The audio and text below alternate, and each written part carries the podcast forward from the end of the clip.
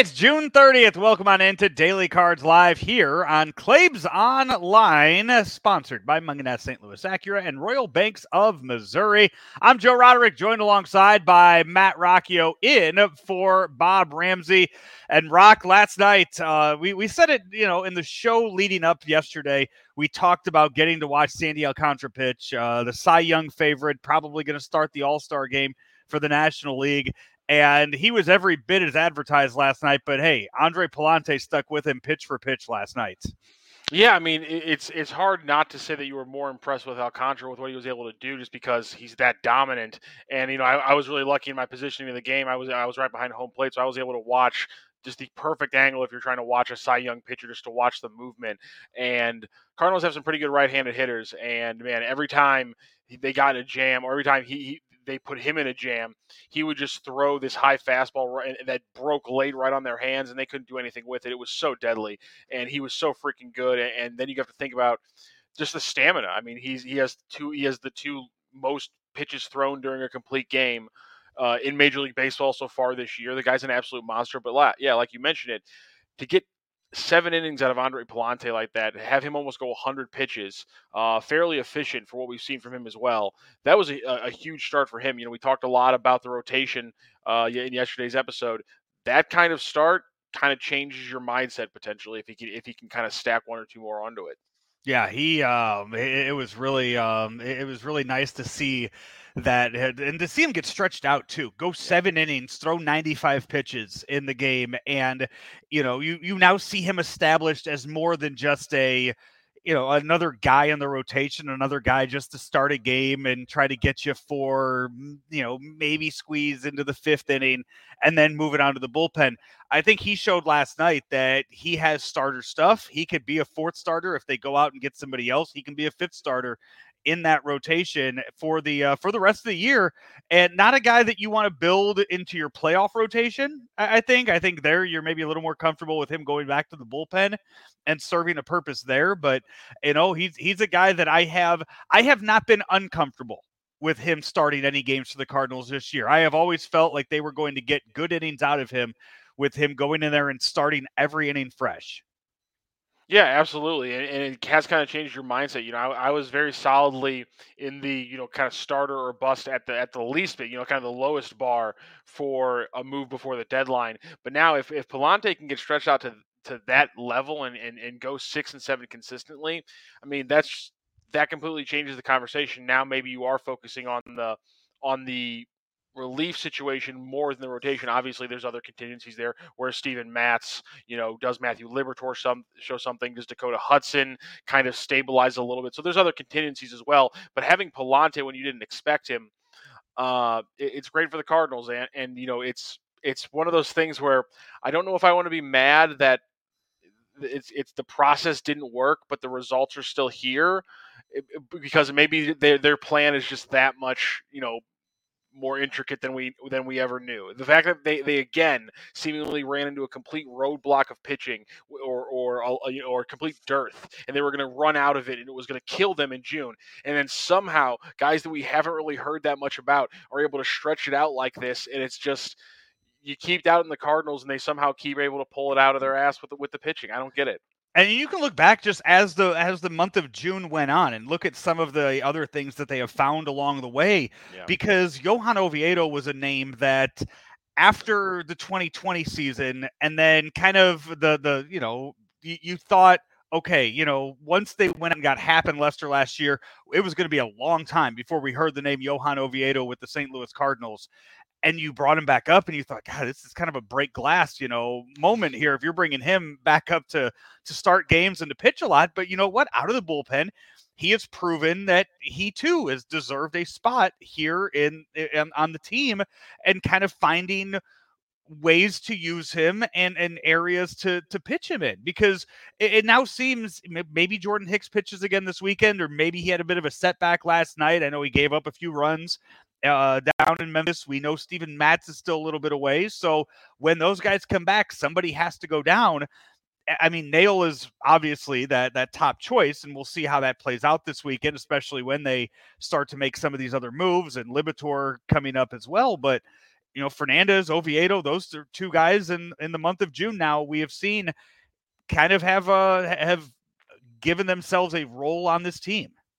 Man, you mentioning Jordan Hicks kind of made me immediately regret what I said. Go get another starter so you never have to think about putting Jordan Hicks in as a starter ever I don't again. think the Cardinals just, are thinking of doing that again. Don't ever do yeah. that again. Gosh. That was, on, I man. think that's an experiment that they have moved away from, and I, I think that unless he unless he is a true opener that is just getting you the first three outs of the game, I don't think that Jordan Hicks as a starting pitcher is something that we are going to see again. Uh, Cardinals do have the day off today.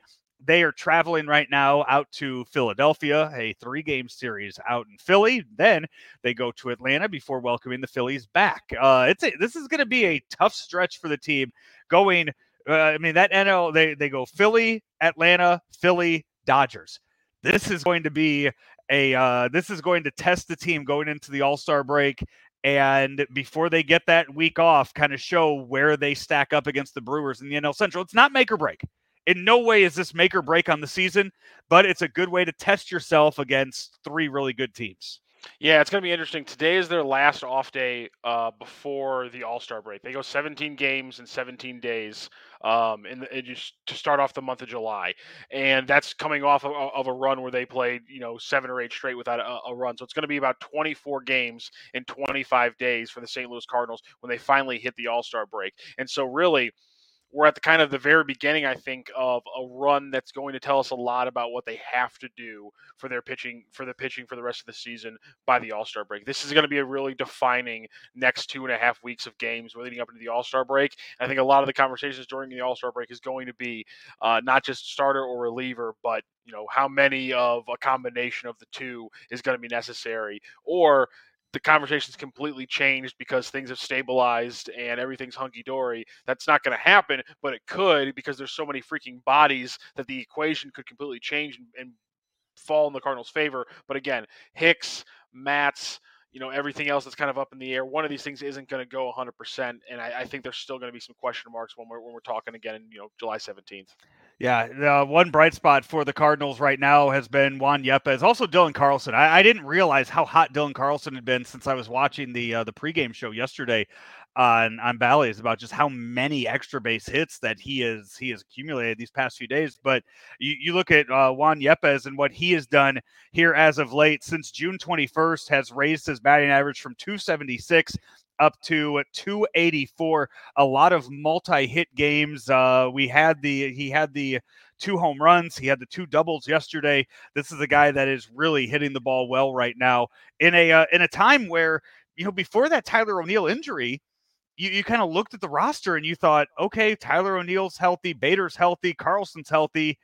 When Dickerson comes back, is Yepez going to be the guy that gets sent down? Now injuries have definitely changed the mindset on all of that, because now O'Neill, Bader, Dickerson still not back. There, there's a lot, there's a huge mess of injuries now in the outfield, and Yepez is very safe.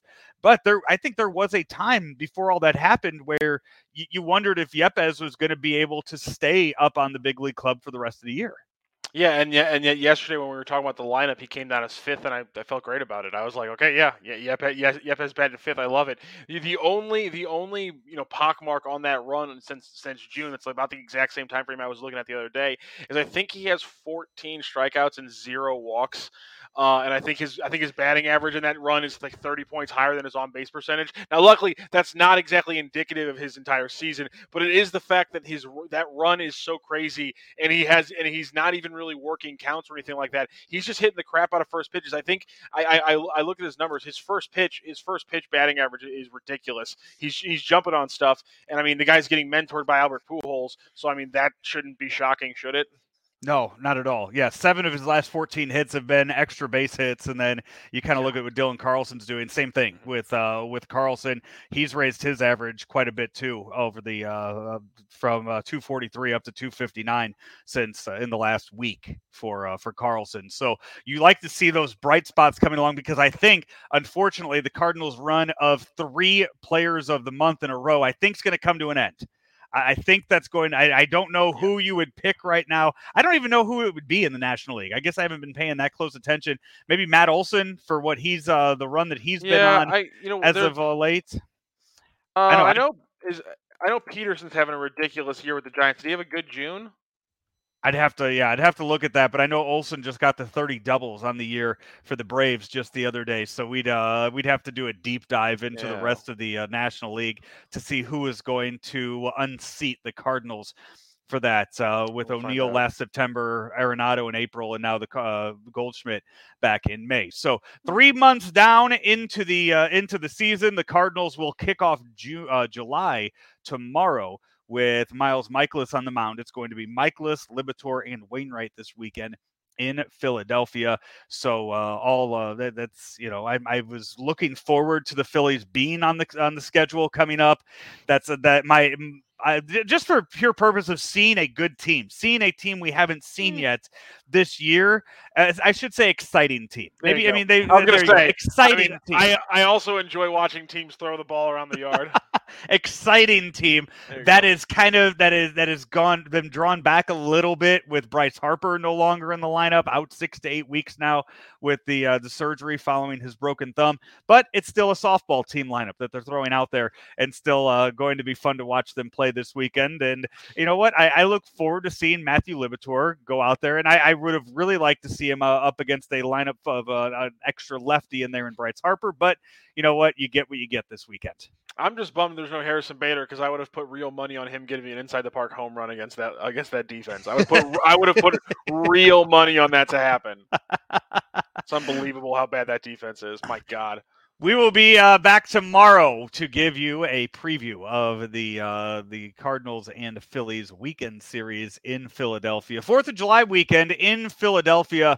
Uh, find out if uh, Claybs is going to head out there to the Liberty Bell at uh, at some point for a uh, photo op in between calling games. I think it's a night game on Sunday, so maybe uh, yeah. maybe he'll have some time that afternoon. Go and get a, a cheesesteak and uh, take a few pictures around uh, around Philadelphia. On on July third, I'll uh, I'll text him and ask him if he's not watching right now to uh to this broadcast. That's going to do it for us though today. As I said, back tomorrow with more. Hey, this uh, show brought to you by Royal Banks of Missouri and Saint Louis Acura, the nation's only thirty-time uh, Acura Precision Team winner. Find them online at st louis acura dot com or go visit their showroom at thirteen seven twenty Manchester Road, completely redone showroom there at Munganast Saint Louis Acura. He is Matt Rocchio. I'm Joe Roderick. We will be back with uh, more tomorrow here on Daily Cards Live, brought to you by Munganast Saint Louis Acura and Royal Banks of Missouri here on claybs online dot com. From our roots in Saint Louis, Royal Banks of Missouri is branching out to continue serving you with our locations in Saint Charles, Jerseyville, Granite City, and now in Hannibal, Center, and New London. Royal Banks of Missouri, the community bank in your community.